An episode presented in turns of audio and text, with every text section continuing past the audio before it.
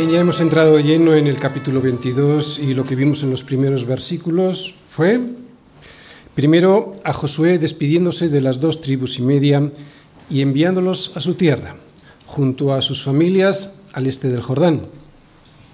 Habían pasado con sus hermanos a pelear y a conquistar la tierra que Dios les había prometido.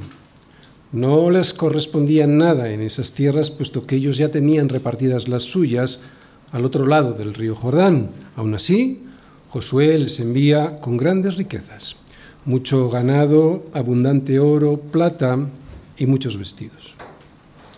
Pero poco después vemos a las tribus occidentales enfadadas porque sus hermanos de las dos tribus y media, al llegar a la frontera que significaba el río Jordán, resulta que habían levantado un altar de grande apariencia, lo que iba en contra de la voluntad de Dios.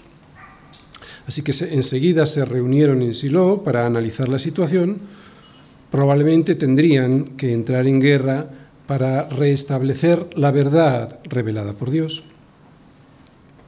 Pero antes de entrar en guerra y siguiendo lo que estaba escrito en la ley, enviaron una delegación encabezada por Finés hasta donde estaban las dos tribus y media, para que entendieran que lo que habían hecho era un terrible error no podían celebrar cultos con sus sacrificios en templos donde cada uno quisiera. Debían hacerlo en el templo radicado en el lugar que Dios había designado. Si seguían así, esto les podría llevar a un enfrentamiento civil. Para evitarlo, les dan la posibilidad de pasarse a vivir con ellos en sus tierras, si consideraban que las suyas eran inmundas porque en ellas no estaba radicado el tabernáculo situado en Sión, en Silo. Así pues, vimos que les ofrecían la misericordia antes que la justicia, la justicia de la destrucción por la apostasía de violar la ley de Dios. Y en esas estamos, viendo cómo solucionaban el problema. ¿Qué dirían ahora, pues, las dos tribus y media ante esta grave acusación? Lo vamos a ver en los versículos que restan de este capítulo 22. Josué 22, versículos del 21 al 34. Entonces los hijos de Rubén y los hijos de Gad y la media tribu de Manasés respondieron y dijeron a los cabezas de los millares de Israel, Yahvé, Dios de los dioses, Yahvé, Dios de los dioses, Él sabe y hace saber a Israel. Si fue por rebelión o por prevaricación contra Yahvé, no nos salves hoy. Si nos hemos edificado altar para volvernos de en pos de Yahvé o para sacrificar holocausto u ofrenda o para ofrecer sobre él ofrendas de paz, el mismo Yahvé nos lo demande. Lo hicimos más bien por temor de que mañana vuestros hijos digan a nuestros hijos, ¿qué tenéis vosotros con Yahvé, Dios de Israel? Yahvé ha puesto por lindero el Jordán entre nosotros y vosotros, oh hijos de Rubén e hijos de Gad, ¿no tenéis vosotros parte en Yahvé? Y así vuestros hijos harían que nuestros hijos deseasen, dejasen de temer a Yahvé. Por esto dijimos, edifiquemos ahora un altar, no para holocausto ni para sacrificio, sino para que sea un testimonio entre nosotros y vosotros y entre los que vendrán después de nosotros, de que podemos hacer el servicio de Yahvé delante de Él con nuestros holocaustos, con nuestros sacrificios y con nuestras ofrendas de paz. Y no digan mañana vuestros hijos a los nuestros, vosotros no tenéis parte en Yahvé. Nosotros pues dijimos, si aconteciere que tal digan a nosotros o a nuestras generaciones en lo porvenir, entonces responderemos, mirad el símil del altar de Yahvé, el cual hicieron nuestros padres, no para holocaustos o sacrificios, sino para que fuese testimonio entre nosotros y vosotros. Nunca tal acontezca que nos rebelemos contra Yahvé o que nos apartemos hoy de seguir a Yahvé, edificando altar para holocaustos, para ofrenda o para sacrificio, además del altar de Yahvé nuestro Dios que está delante de su tabernáculo. Oyendo Finés el sacerdote y los príncipes de la congregación y los jefes de los millares de Israel que con él estaban las palabras que hablaron los hijos de Rubén y los hijos de, Gad y los hijos de Manasés, les pareció bien todo ello. Y dijo Finés, hijo del sacerdote Eleazar, a los hijos de Rubén, a los hijos de Gad y a los hijos de Manasés, Hoy hemos entendido que Yahvé está entre nosotros, pues que no habéis intentado esta traición contra Yahvé. Ahora habéis librado a los hijos de Israel de la mano de Yahvé. Finés, hijo del sacerdote Eleazar, y los príncipes dejaron a los hijos de Rubén y a los hijos de Gad y regresaron a la tierra de, de, la tierra de Galaad a la tierra de Canaán, a los hijos de Israel, a los cuales dieron la respuesta. Y el asunto pareció bien a los hijos de Israel, y bendijeron a Dios los hijos de Israel, y no hablaron más de subir contra ellos en guerra para destruir la tierra en que habitaban los hijos de Rubén y los hijos de Gad, y los hijos de Rubén y los hijos de Gad pusieron por nombre al altar Ed, porque testimonio es entre nosotros que Yahvé es Dios. Cuando Dios está entre nosotros es cuando se evitan las catástrofes. Josué 22, versículos del 21 al 34. Muy bien, el tema del sermón de hoy es observar cómo, si el Señor está en medio, de verdad en medio nuestro, cualquier problema se soluciona porque Él será el centro, Él será la medida de todas las cosas. Y que si no es así, será cuando nuestras opiniones, prioridades y egoísmos nos gobiernen, robándole a Dios la gloria que solo le pertenece a Él, para terminar llevándonos a todos al desastre. Y este tema lo voy a exponer a través del siguiente esquema. Primera parte una respuesta humilde, versículos del 21 al 29. Segunda parte, problema resuelto, unidad conservada, versículos del 30 al 34. Primera parte, una respuesta humilde.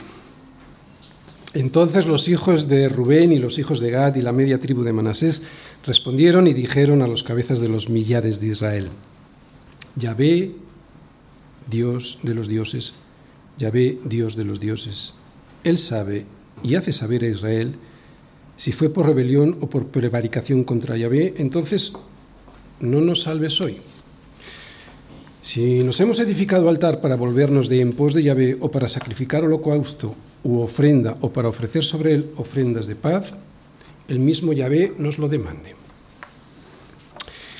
Bien, varios aspectos en esta respuesta. Vamos a destacar varios aspectos. El primero es una declaración solemne ante todos de su fe en el Señor, Dios de Israel. Segundo, es una declaración solemne ante todos de la fidelidad que le profesan.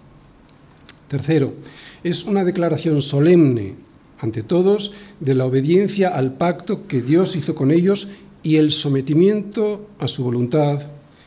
Y cuarto, es una respuesta humilde, una respuesta que no le reprocha nada a sus hermanos del Occidente porque saben que solo buscan la unidad basada en la verdad. Todo había sido un malentendido. Mientras las tribus del Occidente creen que la construcción del altar era un síntoma de infidelidad, las del Oriente afirman que lo que pretendían con ese altar era precisamente todo lo contrario, prevenirla. Prevenir la infidelidad ya lo explicarán más adelante. Lo hemos leído, pero luego lo, lo veremos.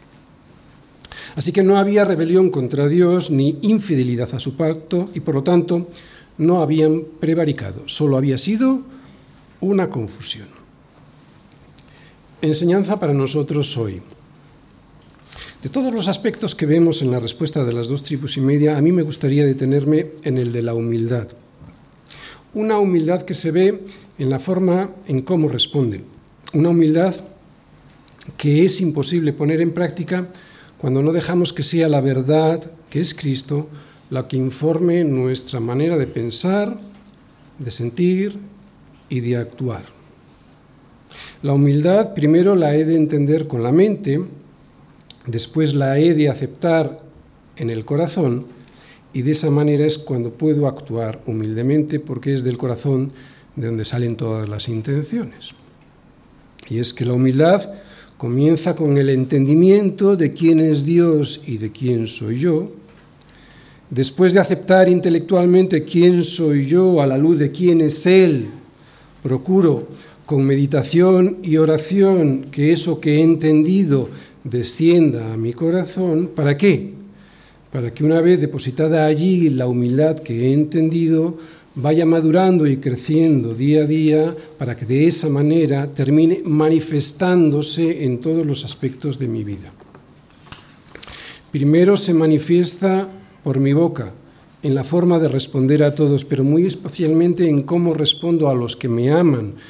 Y los que me aman son los que me hacen ver cuál es mi error y cuál es la verdad que me puede salvar de ese error y después en el resto de las actuaciones de mi vida. Entonces, una vez que ha descendido a mi corazón, esa humildad se manifiesta primero por mi boca y luego en el resto de las actuaciones de mi vida. Así que la humildad, después de entenderla con la mente y hacerla descender al corazón, primero se ve en lo que confieso por mi boca y más tarde en una vida coherente con eso que confirmo o que confieso con mi boca. Las dos tribus y media expresaron por su boca lo que previamente había en su mente y corazón. Por eso después estuvieron dispuestas a someterse a sus hermanos y a la voluntad de Dios. Fijaos en el versículo 23. Si nos hemos edificado altar para volvernos de en pos de Yahvé o para sacrificar holocausto u ofrenda o para ofrecer sobre él ofrendas de paz, si esa ha sido nuestra intención, que el mismo Yahvé nos lo demande. Responder de verdad de esta manera solo lo puede hacer aquel que ha sido transformado por la palabra de Dios. Así que en la práctica la humildad es un buen termómetro, la práctica de la humildad en nuestra vida es un buen termómetro para saber si hemos creído de verdad en la verdad. Si hemos creído de verdad en la verdad o sigue siendo nuestra propia opinión la medida con la que evaluamos todas las cosas. Y ahí hay una línea muy delgada en la que nosotros solemos caer. Proverbios nos dice que la blanda respuesta quita la ira, mas la palabra áspera hace subir el furor. Pero otra vez, responder de esta manera y sostener esa respuesta en el tiempo, porque tú puedes responder de esa manera de una manera forzada, pero mantener esa respuesta en el tiempo no es fácil, de hecho es un milagro. Y es que la humildad surge de un corazón que es transformado día a día por la verdad que es Jesucristo, haciéndonos a todos sentir una misma cosa, unánimes todos sabiendo y sintiendo qué es la verdad. Es imposible ser humildes si pensamos que nuestra opinión es la medida de todas las cosas, porque entonces nos enfrentaremos a todos porque cada uno tiene su propia opinión de las cosas. Le dice Pablo a los filipenses, completad mi gozo sintiendo lo mismo, teniendo un mismo amor, unánimes, sintiendo una misma cosa. No hagáis nada por contienda o por vanagloria, antes bien con humildad, estimando cada uno a los demás como superiores a él mismo, no mirando cada uno por lo suyo propio, sino cada cual también por lo de los otros. Pero solo podremos estimar a los demás como superiores a nosotros mismos cuando todos sentimos lo mismo, cuando todos estamos en un mismo sentir, en un mismo proyecto, en un mismo servicio, en una misma comunión con Cristo como cabeza. Hoy en el mundo la humildad se ve como un símbolo de profunda debilidad y de falta de carácter. Pero no hubo persona con más fuerza y poder en esta tierra que el Señor Jesús, y estoy hablando de Él como Jesucristo hombre. Y Él nos dice que debemos aprender de Él, que es manso y humilde de corazón. Pero en esta frase dijo algo más. Llevad mi yugo sobre vosotros y aprended de mí que soy manso y humilde de corazón y hallaréis descanso para vuestras almas. No he visto a personas más atormentadas, agotadas y cansadas que las soberbias, siempre queriendo tener la razón, siempre luchando para defenderse de la verdad que se les presenta y además haciéndolo con ira, con enojo, con resentimiento. La humildad claramente entendida, porque no estamos hablando de debilidad de carácter, sino todo lo contrario, no estamos hablando aquí de debilidad de carácter, la humildad bien entendida es consustancial al carácter cristiano. Responder con ira, con enojo, responder con resentimiento a aquel que te quiere ayudar, incluso aunque esté equivocado, como era el caso de las tribus occidentales, solo demuestra debilidad y falta de carácter. Si respondo con resentimiento ante una exhortación de mi hermano, exhortación que seguro que le está costando hacer porque no es nada fácil advertir a otra persona del error, si respondo así debiera hacerme pensar, más allá de que tenga o no razón mi hermano cuando me está diciendo las cosas, que soy yo el que estoy equivocado en lo fundamental. Pastor, sí. Yo respondo así cuando alguien se atreve a decirme que estoy en un error. ¿Cómo lo arreglo? Bueno, para empezar a hacerte esta pregunta ya es el primer paso para encontrar la solución. No todo el mundo reconoce que tiene este problema, cuando resulta que en mayor o menor medida todos lo tenemos. Este es el primer paso, darnos cuenta que casi siempre reaccionamos así y reconocerlo. Y para esto he de tener una conciencia limpia, porque solo lo reconoce alguien que tiene una limpia conciencia delante de Dios. ¿Cómo conseguir tener la conciencia limpia? Bien, eso lo hace el Espíritu Santo a través de la palabra de Dios y mi relación con Él. Así pues, para tener una limpia conciencia, lo primero que tengo que hacer todos los días es ponerme de rodillas delante de Dios para que sea Él quien me limpie la conciencia de mi propia opinión. Cuando lo hacemos así y somos honestos con nosotros mismos y con el Señor, seguro que encontramos en nuestra mente muchas cosas que hemos estado haciendo y que no teníamos que haber hecho. Segundo paso es evaluar mi relación con el Señor. ¿Cómo lo trato? ¿Cómo lo considero? ¿Quién creo que es Él de verdad? Lo que tenemos que entender con respecto a la humildad es que no comienza con la relación que tenemos con los demás, sino con la relación que tengo con Dios. La humildad surge de la relación de reverencia, respeto y dignidad que tengo con Dios, entendiendo que dependo de Él en todo, y entonces es cuando sí puedo llegar a ser humilde. Pero claro, esto el mundo lo malinterpreta. Dios no pretende humillarnos, la humildad que nos pide no pretende hacernos sentir mal, lo que pretende es evitar que nos creamos más de lo que somos. Por eso la verdadera humildad no solo no nos denigra, sino que nos hace fuertes. ¿Por qué? Porque nos confirma en el lugar en el que nos corresponde estar. Hijos de Dios y por lo tanto muy valiosos para Él. La verdadera humildad nos saca del lugar que no nos corresponde, estar por encima del Creador, para evitarnos los tortazos que esta visión equivocada de nuestra realidad nos trae siempre más pronto que tarde. Y una cosa, ser humilde no significa vivir negando cualquier virtud o logro que hayamos conseguido gracias a la misericordia de Dios en nuestra vida. No, eso sería negar la realidad. Lo que la humildad consigue es colocarnos en el lugar que nos corresponde, dada la soberbia que nos caracteriza. Y ese lugar está infinitamente por debajo de Dios, ¿no? Tan por debajo que en realidad no nos podemos comparar. Tercer paso.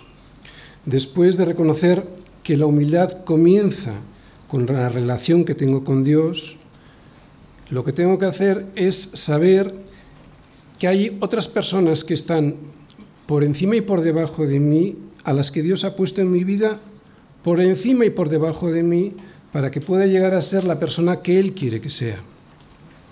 Por eso la humildad no solo le reconoce ese lugar y, esa función a esas otras personas, sino que precisamente por eso los respeta. Resultado de estos tres pasos. La humildad le da a mi alma la fuerza y el poder necesarios para entregar todo a los demás y así poder servirles para que crezcan. La soberbia es todo lo contrario. La soberbia vive en una permanente lucha por ocupar un lugar destacado, lo más arriba posible, sin importar el precio que haya que pagar o a todos a los que haya que dejar por el camino, con el fin de recibirlo todo para sí mismo. Resumiendo, ¿te has preguntado alguna vez y de rodillas delante del Señor si tu hermano tiene la razón? Ser humilde es ser consciente de quién soy yo a la luz de quién es Dios.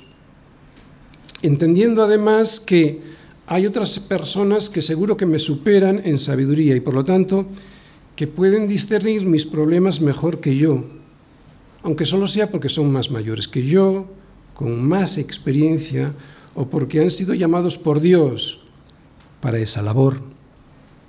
Así pues, la humildad me ayuda a ubicarme correctamente en el lugar que Dios quiere que esté para poder ser ayudado y también para poder ayudar a los demás. Esta perspectiva correcta de la posición, de mi posición en la vida, le da al alma un descanso impresionante. Llevad mi yugo sobre vosotros y aprended de mí que soy manso y humilde de corazón, y hallaréis descanso para vuestras almas. Así pues, vivir humildemente primero hace brillar el Evangelio y le da la gloria a Dios.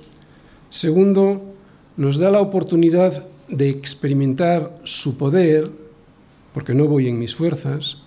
Tercero, nos recuerda que Jesús es la cabeza de la Iglesia. Cuarto, nos hace cada día más santos, pudiendo ser instrumentos de Dios para que los demás puedan crecer al igual que yo. Y quinto, produce descanso. Así pues, vemos que con la humildad todos son beneficios. Muy bien, después de haber visto la respuesta humilde de las dos tribus y media, ahora nos van a explicar los motivos por los que construyeron el altar. Y esto lo vamos a ver en los versículos del 24 al 29. Lo hicimos más bien por temor de que mañana vuestros hijos digan a nuestros hijos, ¿qué tenéis vosotros con Yahvé, Dios de Israel? Yahvé ha puesto por lindero el Jordán entre nosotros y vosotros, oh hijos de Rubén e hijos de Gad. ¿No tenéis vosotros parte en Yahvé? Y así lo que pasaría es que vuestros hijos harían con que nuestros hijos dejasen de temer a Yahvé.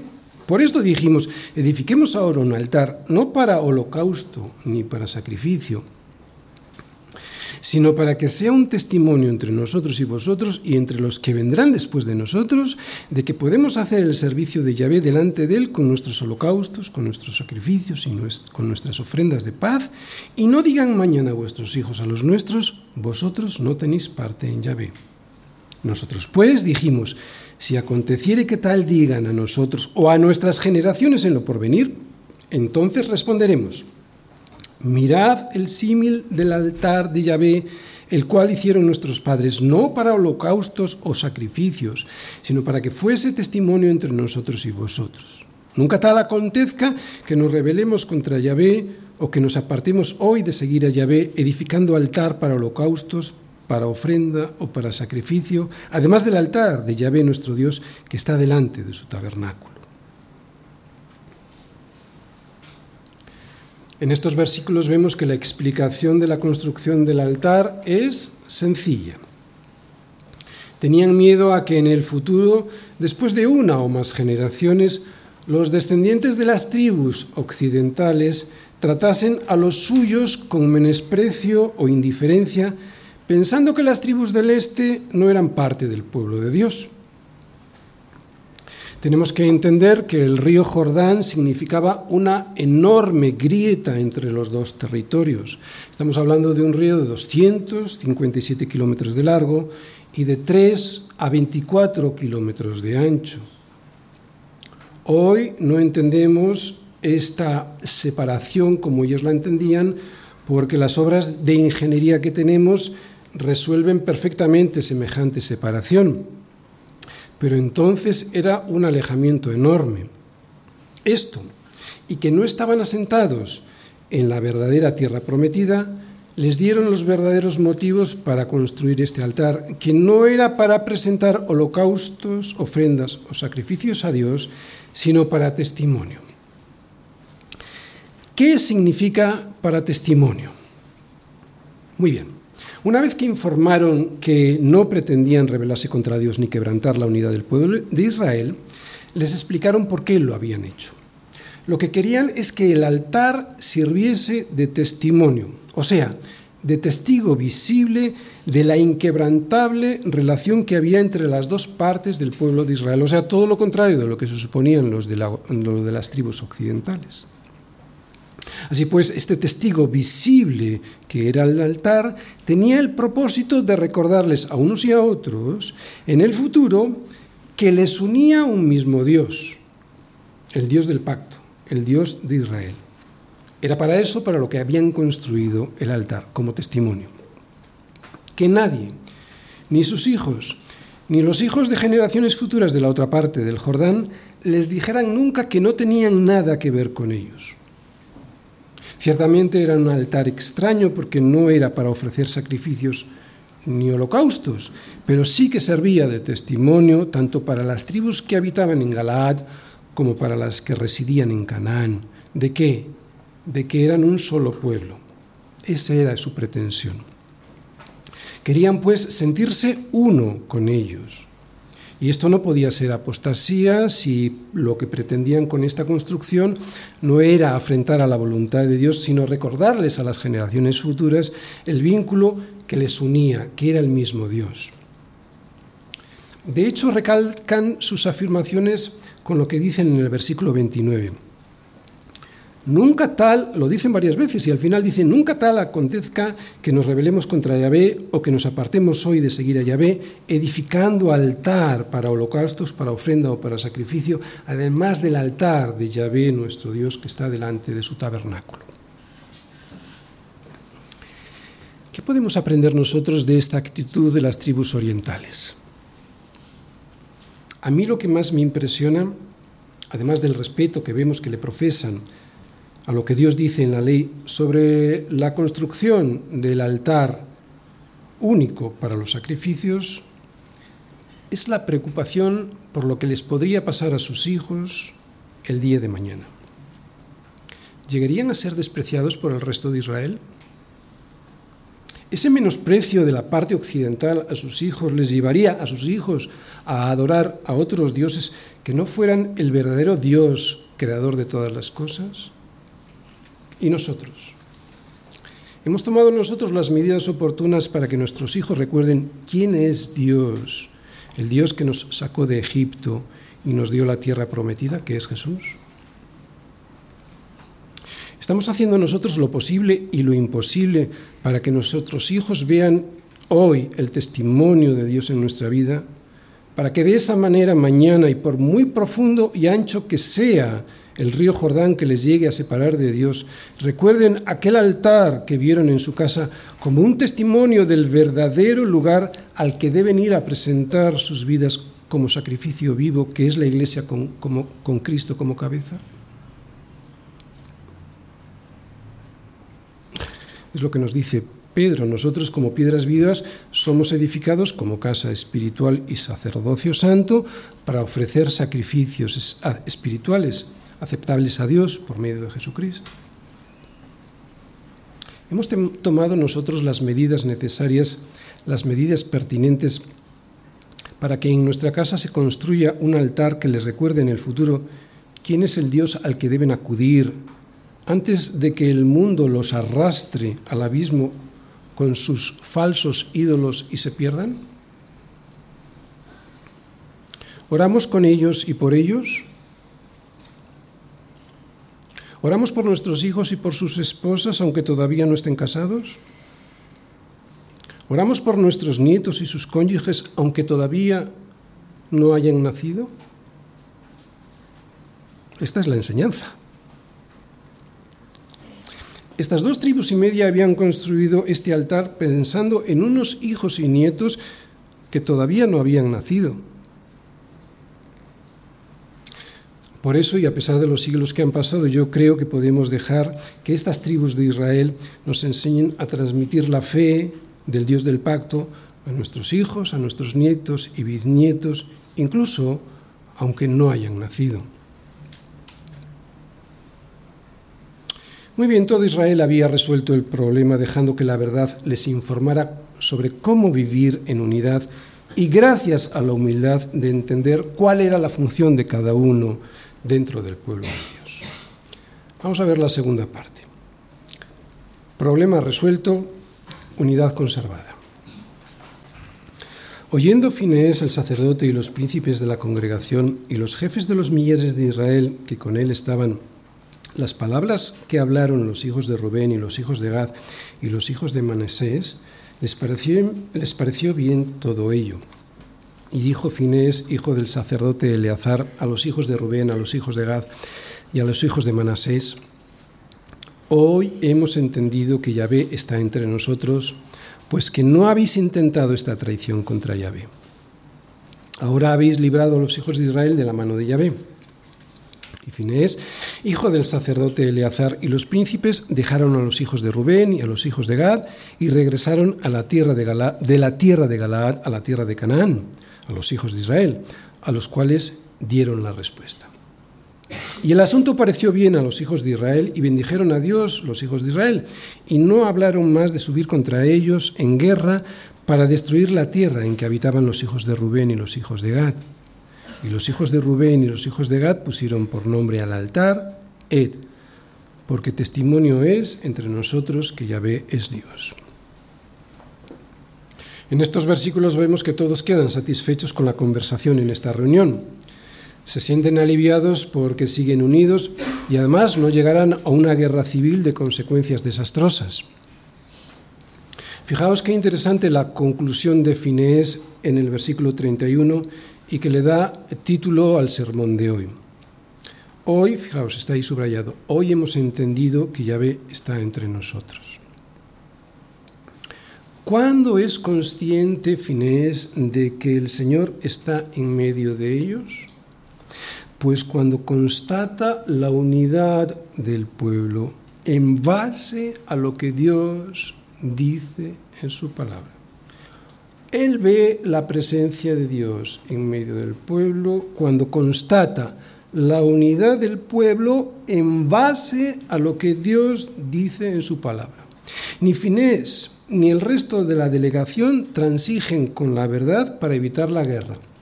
La verdad de Dios es el fundamento de su unidad. La unidad por la unidad, sin tener en cuenta la verdad que Dios nos muestra en su palabra, es una traición al pacto que Él ha hecho con nosotros y se puede considerar prevaricación, lo que nos llevará sin duda primero a la guerra y después a la muerte. Versículo 31, volvemos a leer. Hoy hemos entendido que Yahvé está entre nosotros. ¿Por qué? porque no habéis intentado esta traición contra Yahvé. Resultado, hemos sido librados de la mano de Yahvé. Este liberarse de la mano de Yahvé se refiere a una guerra que traería muchos males, incluyendo la muerte. Por eso respira aliviado. Enseñanzas. Lo que Finés nos está diciendo, y aquí vemos una enseñanza para nosotros, es que reconocemos la presencia de Dios entre nosotros cuando Él nos protege de su juicio. ¿Qué es lo que sucedió en la cruz? Mirad, hay muchas iglesias que sienten la presencia de Dios, solo son sentimientos. Y está muy bien sentir cuando está en base a la verdad. Pero no es en base a sentimientos cuando uno descubre que está en la presencia de Dios. Y Finés nos lo está diciendo. Reconocemos la presencia de Dios entre nosotros cuando Él nos protege de su juicio, que es lo que sucedió en la cruz. Al mirar allí es cuando nosotros podemos reconocer la presencia de Dios porque fue allí donde fuimos librados de la mano de su juicio. ¿Por qué? Porque la paga del pecado es muerte, mas la dádiva de Dios es vida eterna en Cristo Jesús, Señor nuestro. Solo a la Iglesia le es dado la posibilidad de que el resto del mundo vea la presencia de Dios en medio nuestro, para que cuando predicamos el Evangelio vean a través de la cruz de Cristo que predicamos cuál es la consecuencia del pecado, la muerte. ¿Hay alguien hoy aquí que no ha entendido que el Señor está en medio nuestro para que al oír su palabra se dé cuenta de que es una solemne estupidez seguir traicionándole sabiendo que se entregó en una cruz para salvarle? Porque sin duda ahora Dios está aquí en medio nuestro, al margen de que sintamos una cosa u otra. Está aquí en medio nuestro porque se está predicando su palabra, ¿entendéis? Lo que está intentando transmitir Finés. Ahora sin duda Dios está aquí en medio nuestro, en medio de su pueblo, para manifestar su amor y evitar que su ira recaiga sobre los que no se arrepienten de la soberbia que significa el desprecio del sacrificio de su Hijo en la cruz. Es ahí donde podemos ver la presencia de Dios, cuando evita el juicio a su pueblo. Hemos entendido que hoy Yahvé está entre nosotros para poder ser librados de su ira, protegiéndonos bajo la sombra de la cruz. ¿Os dais cuenta de la misericordia que se derrama todos los días en la iglesia, gracias a la presencia de Dios, oyendo en su palabra, que Cristo se entregó por nosotros para salvarnos del desastre, de la guerra que tenemos entablada con Dios por despreciarle? ¿Quién hoy aquí no quiere protegerse bajo la sombra de la cruz de Cristo? Otra enseñanza. La unidad bajo el señorío de Cristo es la enseñanza principal de este capítulo. Y es que para el pueblo de Israel Dios no solo había sido un Salvador, sino también su Señor el Señor que les unía en un mismo sentir, gracias a la humildad de saber quién era quién en relación con Él. Fue la palabra de Dios y no la componenda que podía haber surgido de aquella reunión en Galaad la que confirmó su unidad. Otra vez. Fue la palabra de Dios y no la componenda que podría haber surgido de aquella reunión en Galaad la que conformó su unidad, la que confirmó su unidad, podríamos decir. Lo mismo ha de suceder con nosotros. Cristo no solo es nuestro Salvador y ya está y me olvido de todo, no.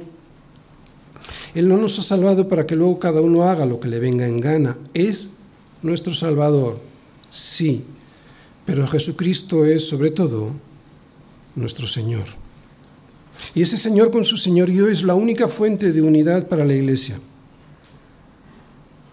No son nuestros arreglos ecuménicos para sortear la verdad en pos de la unidad, sino la sola escritura como única norma de fe y conducta y el solus Christus como nuestro Señor y Salvador.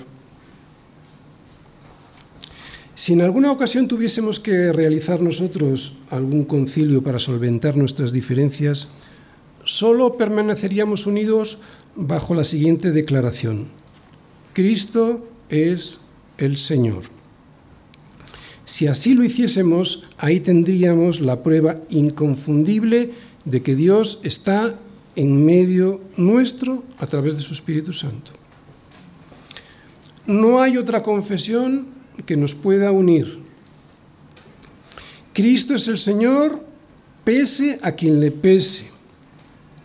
Y lo que Él dice en su palabra, pues, es nuestra norma de fe y conducta. Y no nos movemos de ahí. La unidad no se encuentra en decir que Jesús es mi Salvador. Eso lo dicen muchas confesiones cristianas que luego tienen la palabra de Dios bajo el felpudo de sus ritos y tradiciones. No. La unidad más profunda la tenemos cuando creemos y exaltamos a Cristo como nuestro Señor. Es ahí cuando demostramos que realmente ha sido nuestro Salvador. La pregunta es sencilla, ¿cómo puedes demostrarte a ti mismo que Él te ha salvado? Pues cuando puedes mostrar en tu vida que Él es tu Señor. Y es esto lo que nos da la unidad en la Iglesia, miembros que todos ellos tienen un mismo Señor. No solo decir que es nuestro Salvador, sino vivirlo como nuestro Señor. Mirad, muchas veces hay gente que no se siente parte de la iglesia local. Bueno, cuando alguien no se siente parte de la iglesia no suele ser culpa de la iglesia. El culpable es aquel que ha adoptado a Cristo como su Salvador, pero no como su Señor. Resultado, va por ahí haciendo de su vida un proyecto personal y propio, sin tener en cuenta al resto que sí que están unidos en Cristo sirviéndole. Sirviéndole. Es ahí donde vemos que hemos sido salvados. Cuando no solo es nuestro Salvador el Señor, sino nuestro Señor. Claro, y a un Señor hay que servirle. Cuando todos nuestros problemas los dejamos a la luz, a, a los pies de la cruz de Cristo, la unidad del cuerpo se mantiene y se reafirma. Decir esto siempre nos va a traer problemas con los que no quieren la unidad o la quieren a su manera. Pero otra vez, si Jesús no es mi Señor, tampoco ha sido mi Salvador. La gracia que no transforma mi vida es una gracia que no ha sido recibida. Y esta gracia lo primero que hace, en lo primero que se manifiesta, es en un carácter humilde que acepta la verdad como su Señor para huir del error. Es difícil, es difícil, pero no es imposible. Recuerda los tres pasos que vimos para poder ser humildes. Primero, reconocer mi soberbia. Y aquí todos tenemos que reconocerla. Segundo, reflexionar sobre mi relación con el Señor. Cómo lo trato, cómo lo considero, quién creo que es Él de verdad. ¿Lo uso como mi sirvienta? ¿Solo para pedirle cosas y luego hago de mi vida un proyecto personal y propio?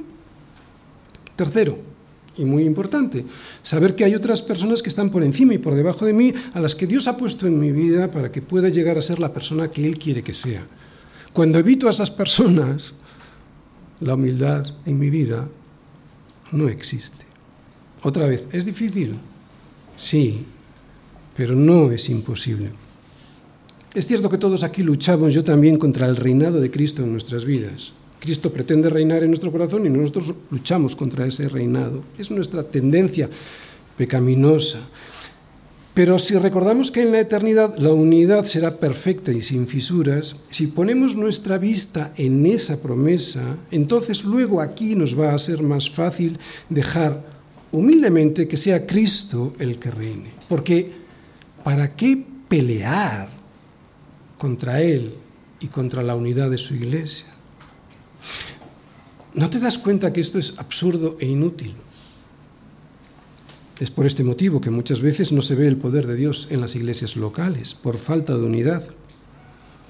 Dejemos que sea el Señor el que nos una y apartemos nuestras diferencias personales que suelen ser auténticas estupideces egoístas, niñerías que entristecen al Espíritu Santo y anula el poder que Dios quiere darnos. Termino. El problema estaba resuelto, la unidad conservada. Bajo el poder que da seguir la palabra de Dios, se había evitado la catástrofe y todos están contentos, a un lado y al otro del río Jordán. El Dios que ayer les había salvado, hoy seguía siendo su Señor para todos ellos. Y todo gracias a la humildad de reconocer que Él es el Señor y que cada uno de ellos, con su propia opinión, no. Por eso, hermanos, nos dice Pablo, os ruego que andéis como es digno de la vocación con que fuisteis llamados, con toda humildad y mansedumbre, soportándoos con paciencia los unos a los otros en amor. Vivir así, o sea, en humildad, es el resultado de la gracia de Dios operando en nuestra vida. Esto es un milagro, ¿de acuerdo? No estamos hablando de un aspecto humilde en un momento determinado de mi vida, sino vivir así. Pero esa gracia de Dios nos la da a Él para vivirla en comunidad. Claro. ¿Os dais cuenta cómo lo dice Pablo? Fuimos llamados para, con humildad y mansedumbre, soportarnos con paciencia los unos a los otros en amor. La gracia de la humildad se nos da para que se manifieste en la congregación, no para vivir una vida al margen de ella, es puro sentido común, es evidente. Solo podremos practicar la humildad cuando estamos con otros a los que soportar, no cuando vivimos una vida apartada de la iglesia. Por eso cuando digáis a algunos, yo sigo al Señor, pero no a la iglesia, es absurdo. Tiene ningún sentido. Por todas las escrituras te está diciendo que tú no eres un siervo del Señor. Otra vez, Pablo nos dice que la mansedumbre y la humildad son una gracia que Dios nos concede para soportar a otras personas. Resultado, esto solo se puede hacer cuando estamos en comunión con ellas. Y soportarlas no solo es aguantarlas, en realidad no es aguantarlas estoicamente, es llevarlas a la verdad cuando viven en el error. Esto también es humildad. Por eso soportar a los otros puede resultar a veces muy desalentador, porque ser mansos y humildes de corazón no significa que debemos callar ante la mentira y evadir el enfrentamiento. Si es necesario hacerse, se hace por amor a la verdad. Es a lo que hemos sido llamados. Y os prometo que esto es lo que más me cuesta. Porque claro, es un enfrentamiento. Pero Jesús es nuestro mejor ejemplo. Para Él no había conflicto entre la gracia y la verdad. Fue manso y humilde y al mismo tiempo estuvo dispuesto a confrontar el pecado. ¿Por qué pudo hacerlo? Porque su seguridad estaba en el Padre y no en lo que los demás pudieran pensar o decir de Él. El amor solo se puede dar así, con gracia y con verdad. No podemos amar a los demás sin decirles la verdad. Y ahí radica nuestra unidad. Amén.